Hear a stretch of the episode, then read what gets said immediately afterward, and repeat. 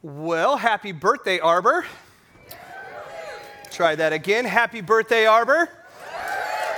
Three years old is a big deal. I'm looking forward today to eating some cupcakes after service, uh, watching the 49ers lose, and, uh, and all the festivities that go with that. So, amen. All right. Well, today is going to be a little different, not just because it's the Super Bowl. Um, uh, it's we're not actually going to be doing a new series. We're not starting a series. We're not doing a series or continuing a series. We're actually doing a class. We're going back to school. Unfortunately, there will be no nap time, there will be no recess. It's a regular old school class. And so when you came in, you'll notice on your seats you actually had study guides. We printed study guides, complete with fill ins. You can fill them in. If you miss a fill in, feel free to copy off your neighbor. Uh, this is not school, this is church where that kind of thing is encouraged. So here we go. Just to be clear, this class that we're going to be talking about is an assimilation class. This is the class that we will be starting right after this series regularly, month after month, here at this church at the 11 a.m. hour. It is our on ramp process. This is a, a place, it'll be a class where people who are curious about the church, who have questions about the church, can kind of have what you will uh, a backstage pass to kind of explore the back roads of the church, kind of a look under the hood in hopes that people would join us on the journey. And so, fittingly, what we've done is that we've called this the Discover class. It's kind of like the Discover Pass, except we are not going to ask you to hold or hang something on your rearview mirror. Um, the obvious question that we have here is this: is why? Why would we spend four Sundays, four weeks going over a class to bring people in to the church on a regular basis when most of us here are already a part of the church? And that's a good question. I'm glad you asked. I will answer it. Three years ago, three years ago to today, 150 people 150 people sat in an info meeting. We actually put together the vision and the mission of this church. 150 people were a part of our foundational days. Today is three years later from that day, and about a thousand people, almost a thousand people, call Arbor their home church, which is amazing. A thousand people. So that means, and I'm not really great at math, but that means that 85% of the people inside of this room did not have the pleasure and the luxury to sit in on those classes. You didn't get to put together the vision with us. So, for the most part, 85% of us were not on in those conversational meetings. And so, what we're doing, the essential reason to walk through this kind of this on ramp class with the whole entire church and to go through this material is this we want to get on the same page. We want to be rowing as a church in the same direction. We want to be clear. We want to be shooting at the same target. And so, for some of you, pieces, even chunks of what I'm going to talk about may sound familiar. You might go, Well, hasn't he said that before? And the answer is yes. Some of the statements, some of the points, even some of the stories will be repeated. But here's the big deal here's the benefit, here's the payoff for all of us. When we're done, four weeks from now, we will all see how this piece of the church connects to this piece of the church will understand why we did this and why we chose to stop doing that and what's the purpose of this. And we're going to have a big picture understanding. We're going to have a full perspective of why we do what we do around here and what we want to be about going forward. Personally, I think you guys, I think this is going to be huge. I think not only going through this as a church, but doing this as a class on a regular basis will help everyone to be more informed. And the more informed we are, the more we can have an impact, not just here in this church, but impact the community and impact the kingdom because God is really doing a beautiful, beautiful work here. And so if you're new, and I said this to folks just a second ago, if you're new, you literally pick the perfect day to come. Like, this is the perfect day to come to this church for the very first time. And so, let me give you an overview of what we'll be walking through. It'll be four weeks with four questions. Four weeks, four questions. Why, what, how, and who? Why does Arbor exist? What is our motives? What are we all about? What is their purpose? Or what is our goals? What are we trying to accomplish? Week number three, how do we accomplish that purpose? That strategy. That will be very nuts and bolts on that day. What do or who accomplishes that purpose? That'll be talking about the responsibility and who carries this thing down the road. And so today what I want to do is I want to start off with the first question. The why question. I think we should always start off with why right? We should always start off with why. And so, why does Arbor exist? And the bottom line answer, first fill in, if you got to get it in there, first fill in is this life change. Life change. You could write it down. Why does Arbor exist? Life change. Pure and simple. Our lives were magnificently changed by the life saving grace of Jesus Christ, and simply we want to share that change with anyone and everyone who will listen. That's it, life change. Jesus changed our lives for the better. We desire to help others' lives be changed for the better. And so let me ask you a question. And since this is a class, you can raise your hand. And if you don't raise your hand as the you know, teacher of sorts, I will call on you. But I'd like it if you would answer me this question What is something in your life that has changed your whole life? What is something that has changed your life? Yes. So that's a good plug. Well done. Well done. I love that. Well done. You didn't even miss a beat, man. You were on that. Somebody else, raise your hand or I will call on you quickly. What is something that has changed your life? Yes. Children, yes, and not always for the better. You know, that's uh, no, I'm kidding. I'm kidding. Yes, children. Anybody who's a parent would say, yes, you had a kid, that changed my life. What else? Something that has changed the trajectory of your life. In the back, Jan. Grandchildren. Grandchildren. I don't know about that yet. I don't know about that yet, but I'm sure it is the case. Anybody else? Yes, Sean. Marriage. Marriage. Just like that. That's something that's always for the positive. Amen, gentlemen? Amen? Yes, always for the positive. Uh, none of you mentioned Chick fil A, but I feel like Chick fil A was something that truly changed my life. First time I had Chick fil A was in California, and that was a life changing, God ordained experience. And I'm so glad they brought it here. I did. I stayed the night with my daughter for that first 100. If you've ever done that, it's so worth it. You get, a, you get like a year's free of chicken. It's so good. So worth it. Anyway, Disneyland was another one. First time I walked into Disneyland, that was a magical experience. And now I'm like a 43 year old nerd who can't wait to get back to Disneyland. Um, I got married. That changed my life. My kids have changed my life for the better. But not everything and every change that happens that alters your life is for the better. Sometimes that change is a diagnosis. Sometimes that's a divorce. Sometimes that's the loss of someone that you love or the loss of a job that changes or causes a life change in your life. And so, probably the greatest biblical example of someone that we have where we see their life before and then we see their life afterwards is in the New Testament, and it's the life of Paul. Paul's probably the greatest example of life change.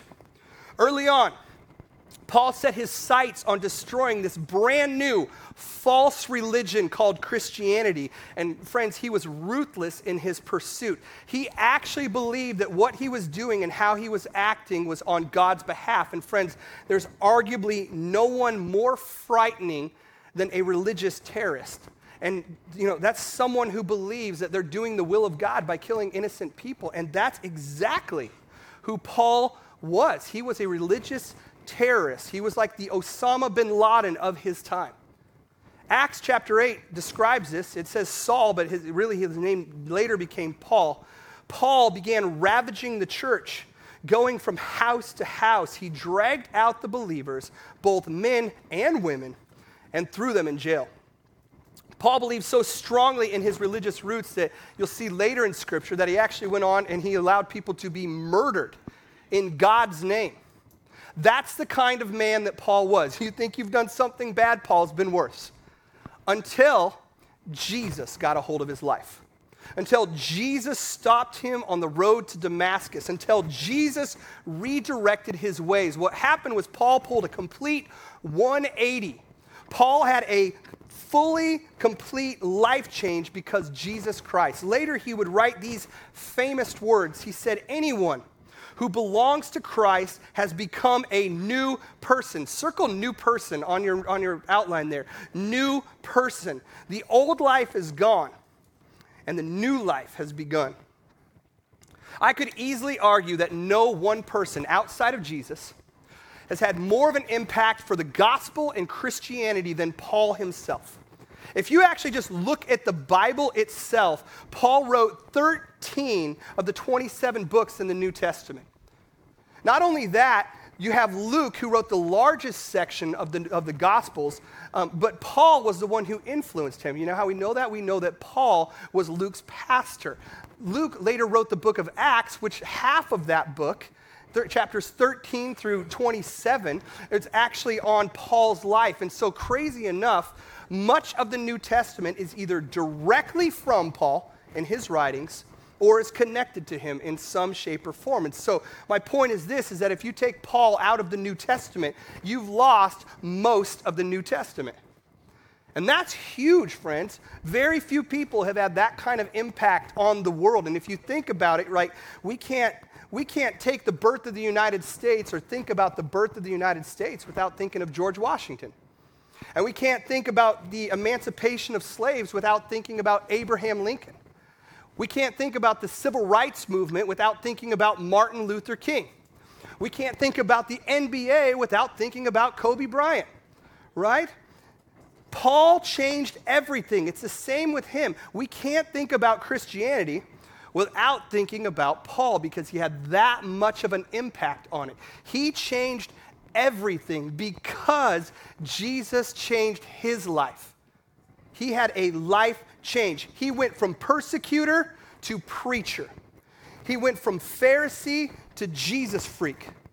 He went from sinner to saint. Look at his words once again. Here's what he said He said, Jesus Christ, or Christ Jesus, came into the world to save sinners, of whom I am the worst. Other translation says, I am a, the chief of sinners. But God, had mercy on me so that Christ Jesus could use me as a prime example of his great patience with even the worst of sinners. Then others, and he's talking about us, will realize that they too can believe in him and receive eternal life. Life change. Paul experienced it. Many of you have experienced it through Jesus Christ.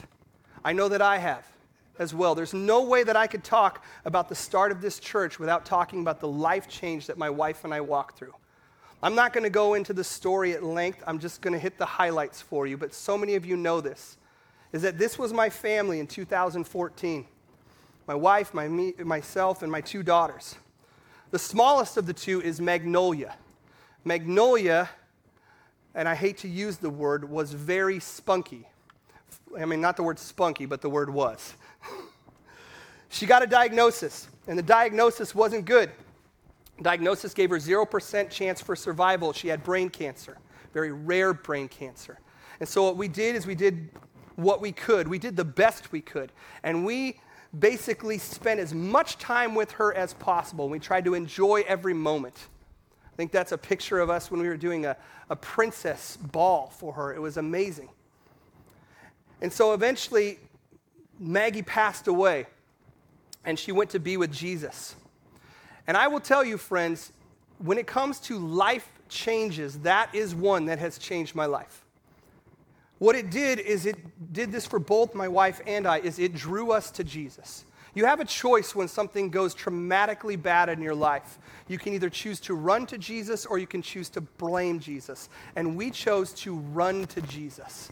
And in that, our faith grew and grew and grew, and I've never felt more closer to Him, and nor has my wife. As a result of that situation, basically, we were left with this is that we wanted to ask, What now, God? What do you have for us now? And what's interesting about asking that questions prior to Maggie's passing was I had fear. I had reservations about things. Once you walk through something like the loss of a child, you feel like, what else can you throw at me? You know?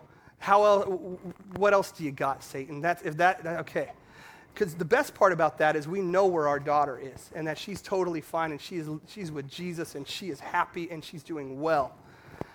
But we ask the questions what do we do now while we're here on earth? And very clearly in my garage while I was on my saw, I felt like God told me that you need to lead a church. And if you knew me before, you would know I never wanted to lead a church. And if you know me now, you know that I've never wanted to lead a church.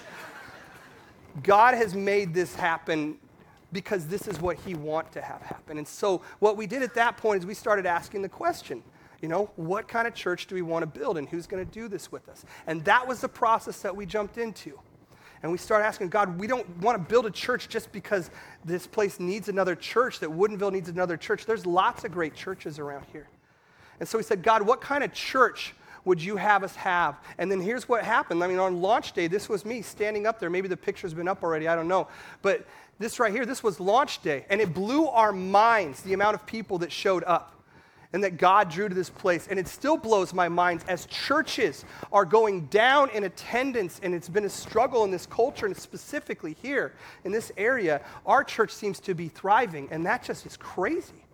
God has had his hand on this from the very beginning. And so on that day, I stood up and I asked the question of Jan. And, and Jan, I see that you're in the back, and so I'll ask you again. Do you remember the question that I asked you? Yeah. What was the question? That's right. You are never supposed to ask a lady how old she is. And so, Jan, can you answer me this question? How old are you? Yeah, so good. 73 years old. Young. Sorry, young. I meant to say young. Speaking of young, Riley, how old are you, my friend? 11, 11 years old. Do you consider this to be your church, your home church? Yes. You do. I love that. Thanks, man. Here's my question Are we a church for the young or for the seasoned? What are we? For the young or for the seasoned? Yes, we are. Exactly. Yes, we are. Um, here's the next question. Let me ask Kinsey. Where's Kinsey? Is she in here? Where are you? Oh, hi, Kins. Kinsey, I love Kinsey. You want to know one thing I love about Kinsey is she loves God's word. And so, Kinsey, I want to ask you a theological question, and that is this: Where do you stand on the uh, theological debate of predestination versus free will? Just spout it off. What's your? Where do you? What? What position are you? The right side. Okay, that's good to know. yeah. And what would that be, Kinsey? You're a Reformed theologian. There you go. That's exactly right. All right, on the other side of the spectrum, Garrett, my dear friend, on this topic of predestination versus free will, where do you sit? The loving side. The loving side. that was pretty good. That's pretty good. So you would say Free will. He is an Arminian. So the question is this is that are we a church of the Reformed or are we the church of the Arminians? What are we? One or the other? We are, yes, we are both. Lauren Winter, are you still in here? You are. Good. Man, did you guys hear his voice? Just how smooth that was? Yes. I'm just going to have you stand up. Can you stand up? Just you. Like nobody else needs to stand up. You just need to look at this specimen of a man. Truly, I don't know anyone that is more attractive. And I made these comments from the very beginning, and I'm still smitten on him, truly. It's just, it's, that's what, it's probably why I made you an elder. There we go. That's, that's a good thing. So um, you have Lauren, who's the epitome of cool, the epitome of good looking. I mean, just literally, ladies, I don't know how you walk around this place if he's standing here. It's just, it's, it's so hard. So you have him on one side of the spectrum. And Dave, are you in here? Dave Kelly. Yes, there you are. Yeah. Yes. You have my mentor of the last 15 years who, uh, cool is not in his vocabulary. The guy goes to bed at 8 p.m., and as far as attractive is concerned, Dave, you're trying. It's good. The beard's working out. So, oh, that's Becky right there. Becky, all right, there is one person in this room who thinks that Dave Kelly is attractive and cool. So here's the question Are we going to be the church of the cool and the magnificent and the miraculous and the, oh my gosh, what the heck? How did God break? Oh, my, wow. You know, are we going to be that? Or are we going to be the church of the Daves? And the answer is yes, we are Daves. I love that. are we church for men or for women? Yes. Are we church for Republicans or Democrats? Yes. Are we church for the healthy or the hurting? Yes. Are we church for Seahawks fans and 49ers fans? No way. No way. Friends, there is a line, there is a line, and I just want to go on record and say that today will be Brian's very last day on staff. so, what church are we going to be? What kind of church are we going to be? What do we believe? What do we stand for? Give you a little bit of background, a little bit of framework on categories or levels of our beliefs. You can write these down. There's varying levels when it comes to what people believe. First level is this it's, it's, it's opinions. These are things that we discuss, right? This is like preaching. Should it be topical or expository? When it comes to worship, should it be, you know, should it, what style should it be? How loud should the volume be? That's an opinion, people. That's an opinion. What color should the carpet be? What type of coffee do we use? Should the dress code always be flannel? These are opinions. Opinions, opinions. The next level of this, so categories of belief, is doctrine. Doctrine, these are things we defend. Things we defend. These are open handed beliefs. Eternal security, which is once saved, always saved, or can I walk away from my salvation? Predestination, free will, and that side of things. Uh, female pastors, these are important things and doctrines that we defend. On the highest scale of this is what's called dogma. And dogma are things that we die for. These are the essentials of the faith, meaning that this is Christianity. These are close handed um, beliefs. Doctrine is open handed. We can discuss them. These are close handed. And what I'm going to do now is I'm going to walk through the close handed beliefs of this church. And my love of this, these statements of faith, what I love about them is they tell a story. But this is who we are, this is what we believe. First and foremost, we believe that God is real. We believe that there is one God who exists eternally in three persons Father, Son, Holy Spirit. We call this mystery the Trinity. God created everything for His glory, including us, whom He loves dearly. Post high school, friends, truly post high school, this was my biggest question. Is this, is, is, do, is this God thing real? Is God actually real? And when you're in the moment and when you're looking forward, sometimes it's hard to say, God, where are you when the stress of the world is on us? But oftentimes, if we take a moment and we look backward at how God has moved in our lives and how He's taken His hand and guided us along, we will see that God has been present and He is absolutely real. Creation points to a designer. God is real. That is what we believe. Another thing we believe here is that the Bible is God's Word. We believe the Bible is God's Word. We believe the entire Bible is the inspired word of God and that men were moved by the Holy Spirit to write the very words of Scripture. Therefore, we believe the Bible is without error and the supreme authority in all matters of faith and conduct. In other words, friends, this is a big deal around here. God's word is a big deal. Jesus himself said this He said, Man shall not live on bread alone, but on every word that comes from the mouth of God. And so, this book, this collection of books, this libraries, if you will, is more important than food. This is more important than food. It holds the very words of God. Unfortunately, our culture has shifted and things have changed. From the day when I grew up, this is no longer viewed the same way it used to be. Jesus loves me, this I know, because how? The Bible tells me so.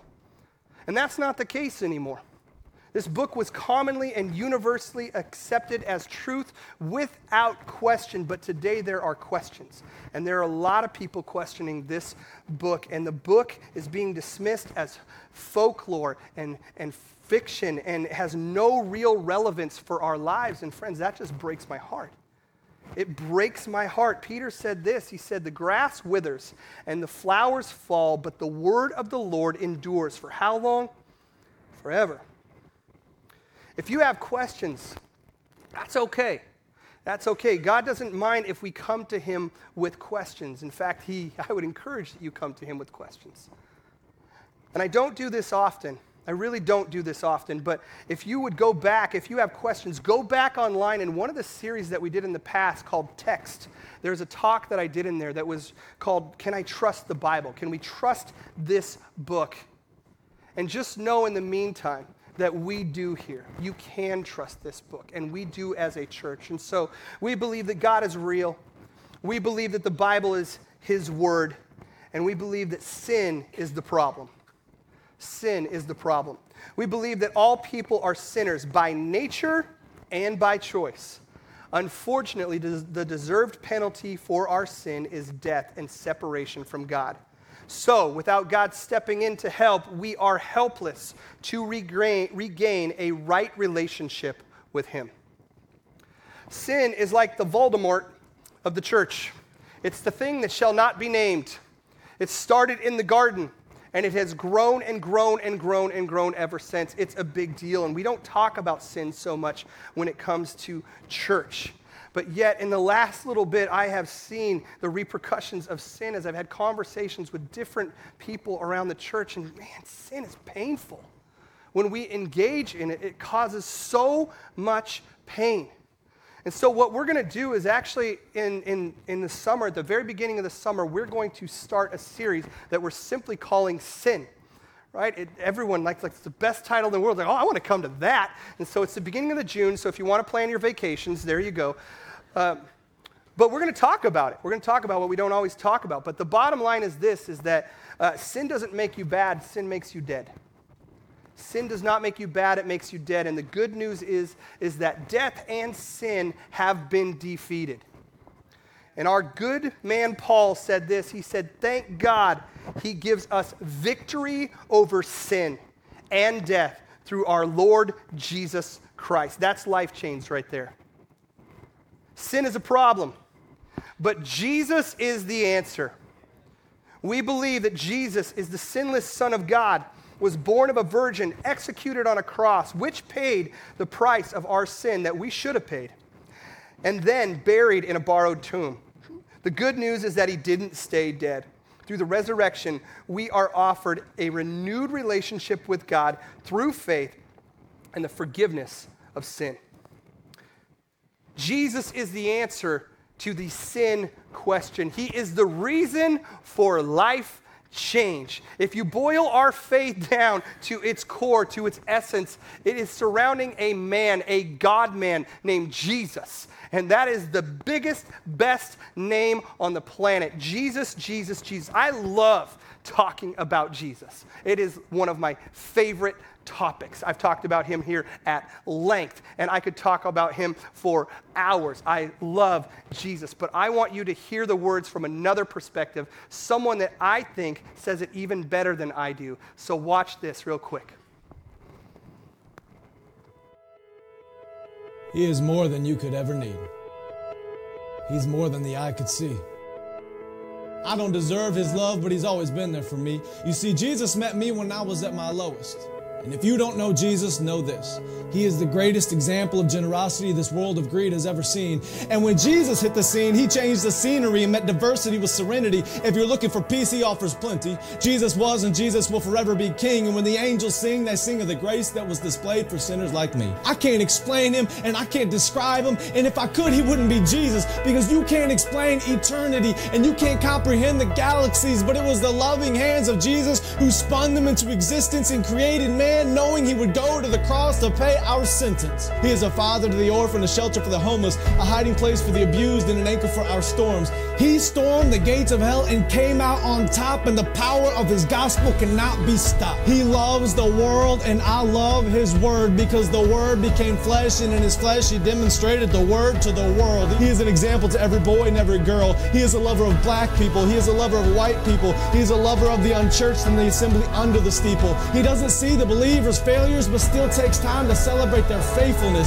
It's the power of the Spirit that enables us and gives us boldness when the world labels us. And if you want to label me, please call me a Jesus freak. if that freaks you out, good. Because it's better to be good with God than to fight being misunderstood by a world that could never understand. So let it be understood that I don't worship man, we worship Jesus. And although he doesn't need us, he still sees us and pleads with us to run to the cross where he bled for us. His heart bleeds for us, his heart grieves for us, but still graciously grants us a pardon for our treason in a season where the world tries to explain away the work of the Spirit with human reasoning. I'm telling you today that Jesus is something. He's something more.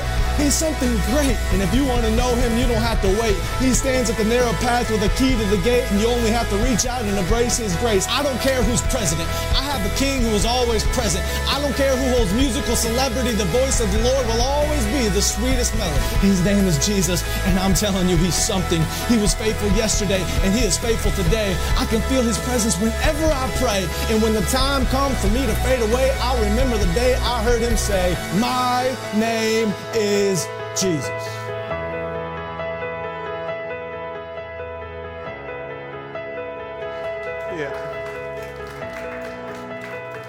I love, love that. His name is Jesus. And at that name, all the world, all creation, all the universe, and everything will bow down at the name of Jesus. He is the answer, friends. He is the answer, pure and simple, to the question sin is the problem, Jesus is the answer. The next one on your fill-in is this is the church is God's people. The church is God's people. We believe that the church is not a building, event, or institution. It is God's family, made up of those who trust in Jesus, are baptized and made new by the power of the Holy Spirit. The primary purpose of the church is to share the good news of Jesus to this broken world. I think Sister Sledge said it correctly when they said, We are family. And the family of God is not a metaphor. It is a literal description of the phenomenon of the church. We are not like family, we are family. God is literally our Father.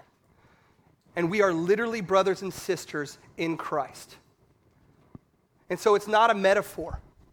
That's who we are. And I said in the very beginning when we started this church, is the, I mean, you'll, our purpose is making disciples together. And the reason we put together on the back of there is because we shouldn't be trying to do this thing alone. And that is my desire is that we would do this together as a church, as brothers and sisters in Christ. We believe that God is real, that sin is God's, or the Bible is God's word, and that sin is the problem. Jesus is the answer, the church is God's people, and the Holy Spirit is our helper. We believe that the Holy Spirit is present in the world today, active in every believer. He is our helper who opens our ears to hear God's truth. He convicts us to turn away from sin, comforts us in moments of struggles, and empowers us to carry God's hope to all those who are hurting. Unfortunately, too often, the mystery of the Holy Spirit hinders us from experiencing Him and everything that He has to offer us. The Holy Spirit is a divine person who helps. He is a first and foremost a person. He's not an it, he's not a thing, he's not a force. He is a person. And not only that, he is divine. He is the third person of the Trinity. Father, Son, Holy Spirit. That means that He is God. And the best part of that is that He is God who wants to help us.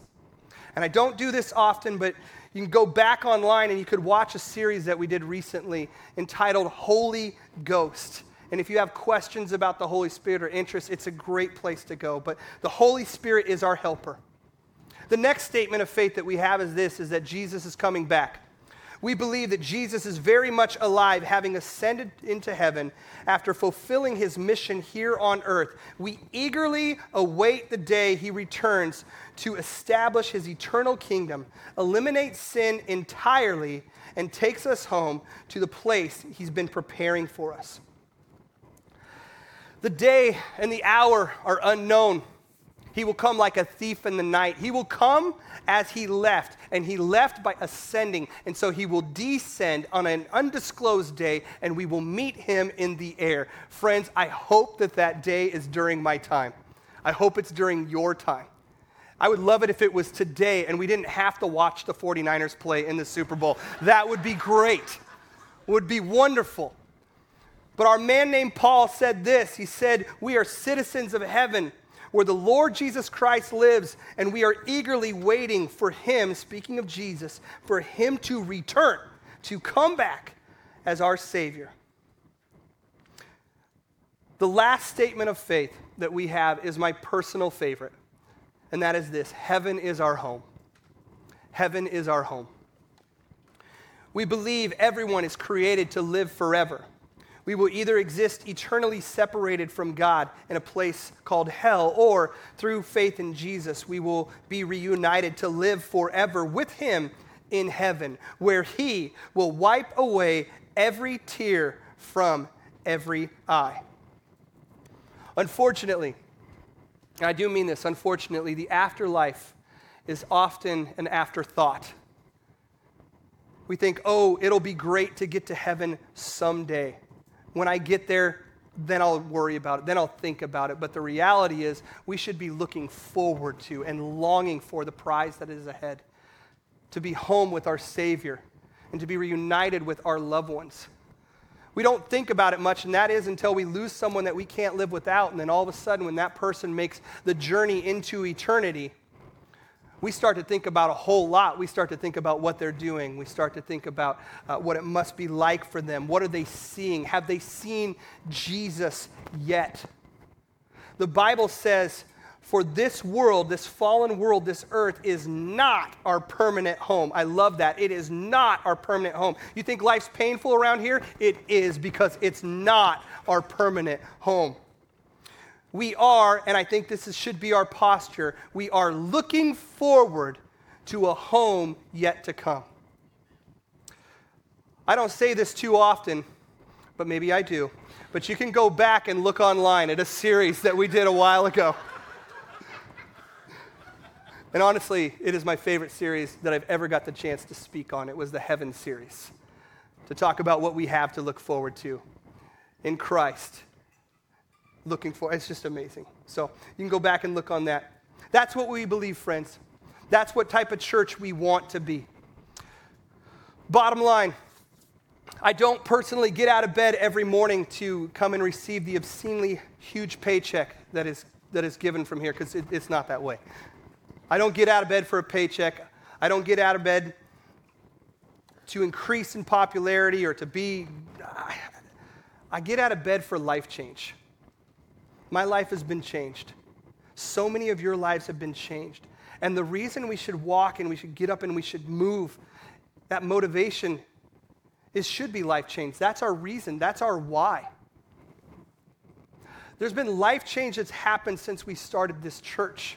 Life after life has been affected, and it's been so beautiful to see. I will tell you this it does not make me, I'm not like, oh, well, that's where my daughter had to pass away, so that God would wake me up and then we would do this. That's not it whatsoever. But it has been so wonderful to see how many people have trusted Christ with their life, have laid down and sacrificed and taken steps forward in their faith. It is so encouraging to see. Some of these emails that we received, you can go look on it later on the next page, but I'll just read three of them here because I thought it was amazing. Someone wrote this in. They said, Arbor is a church born out of brokenness, which allows me to come broken. I love that. I've been seen, known, and loved here.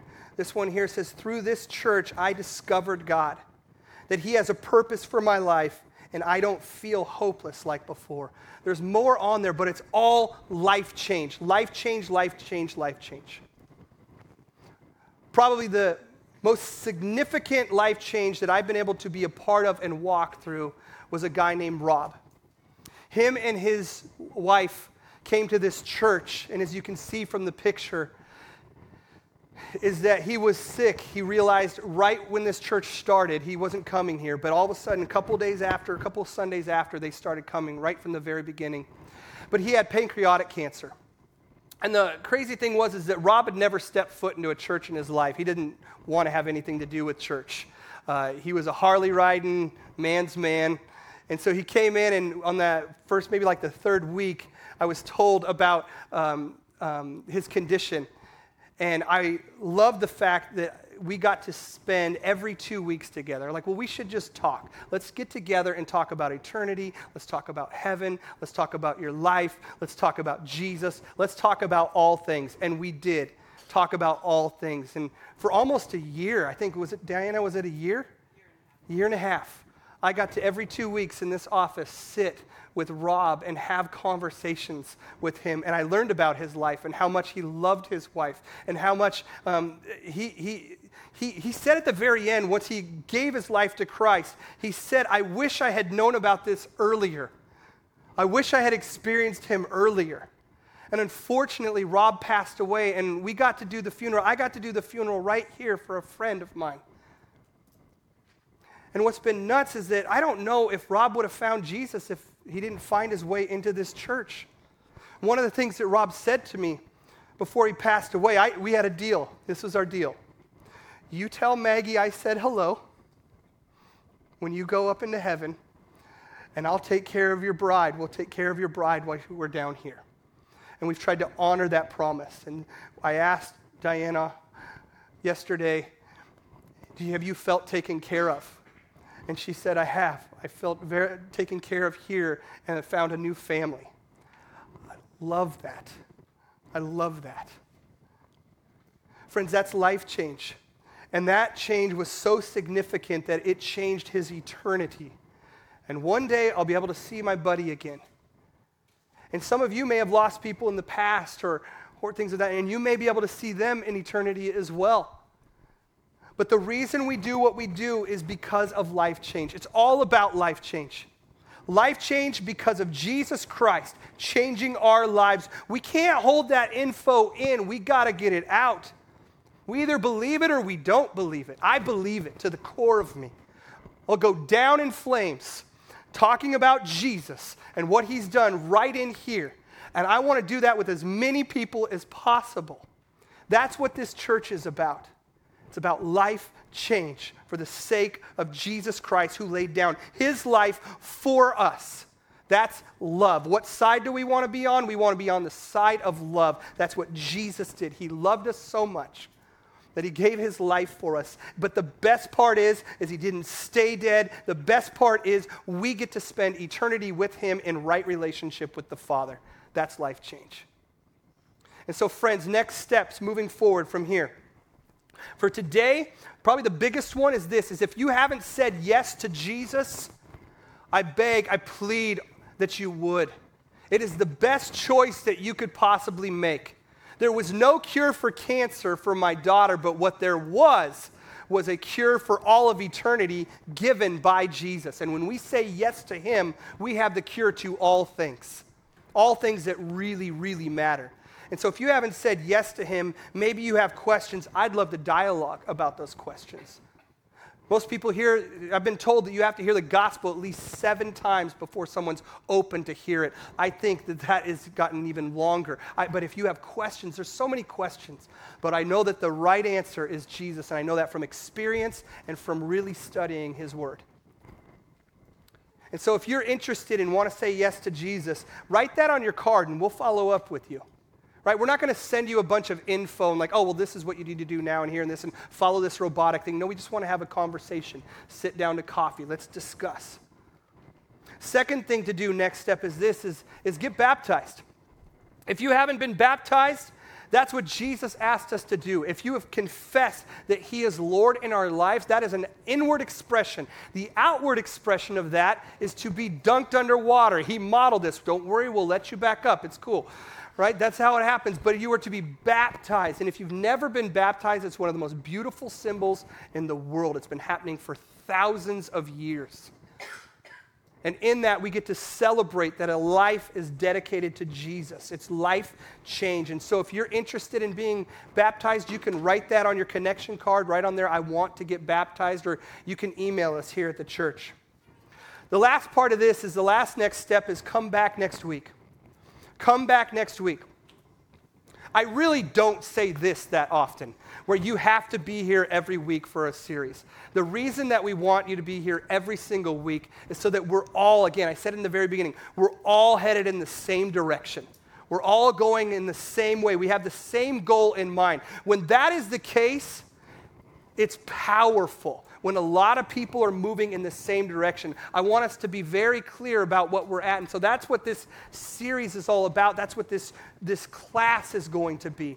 It's going to be helping people to understand the process that is Arbor Church. And Arbor Church, if you haven't got it from the beginning yet, it's this is that we want to be about life change.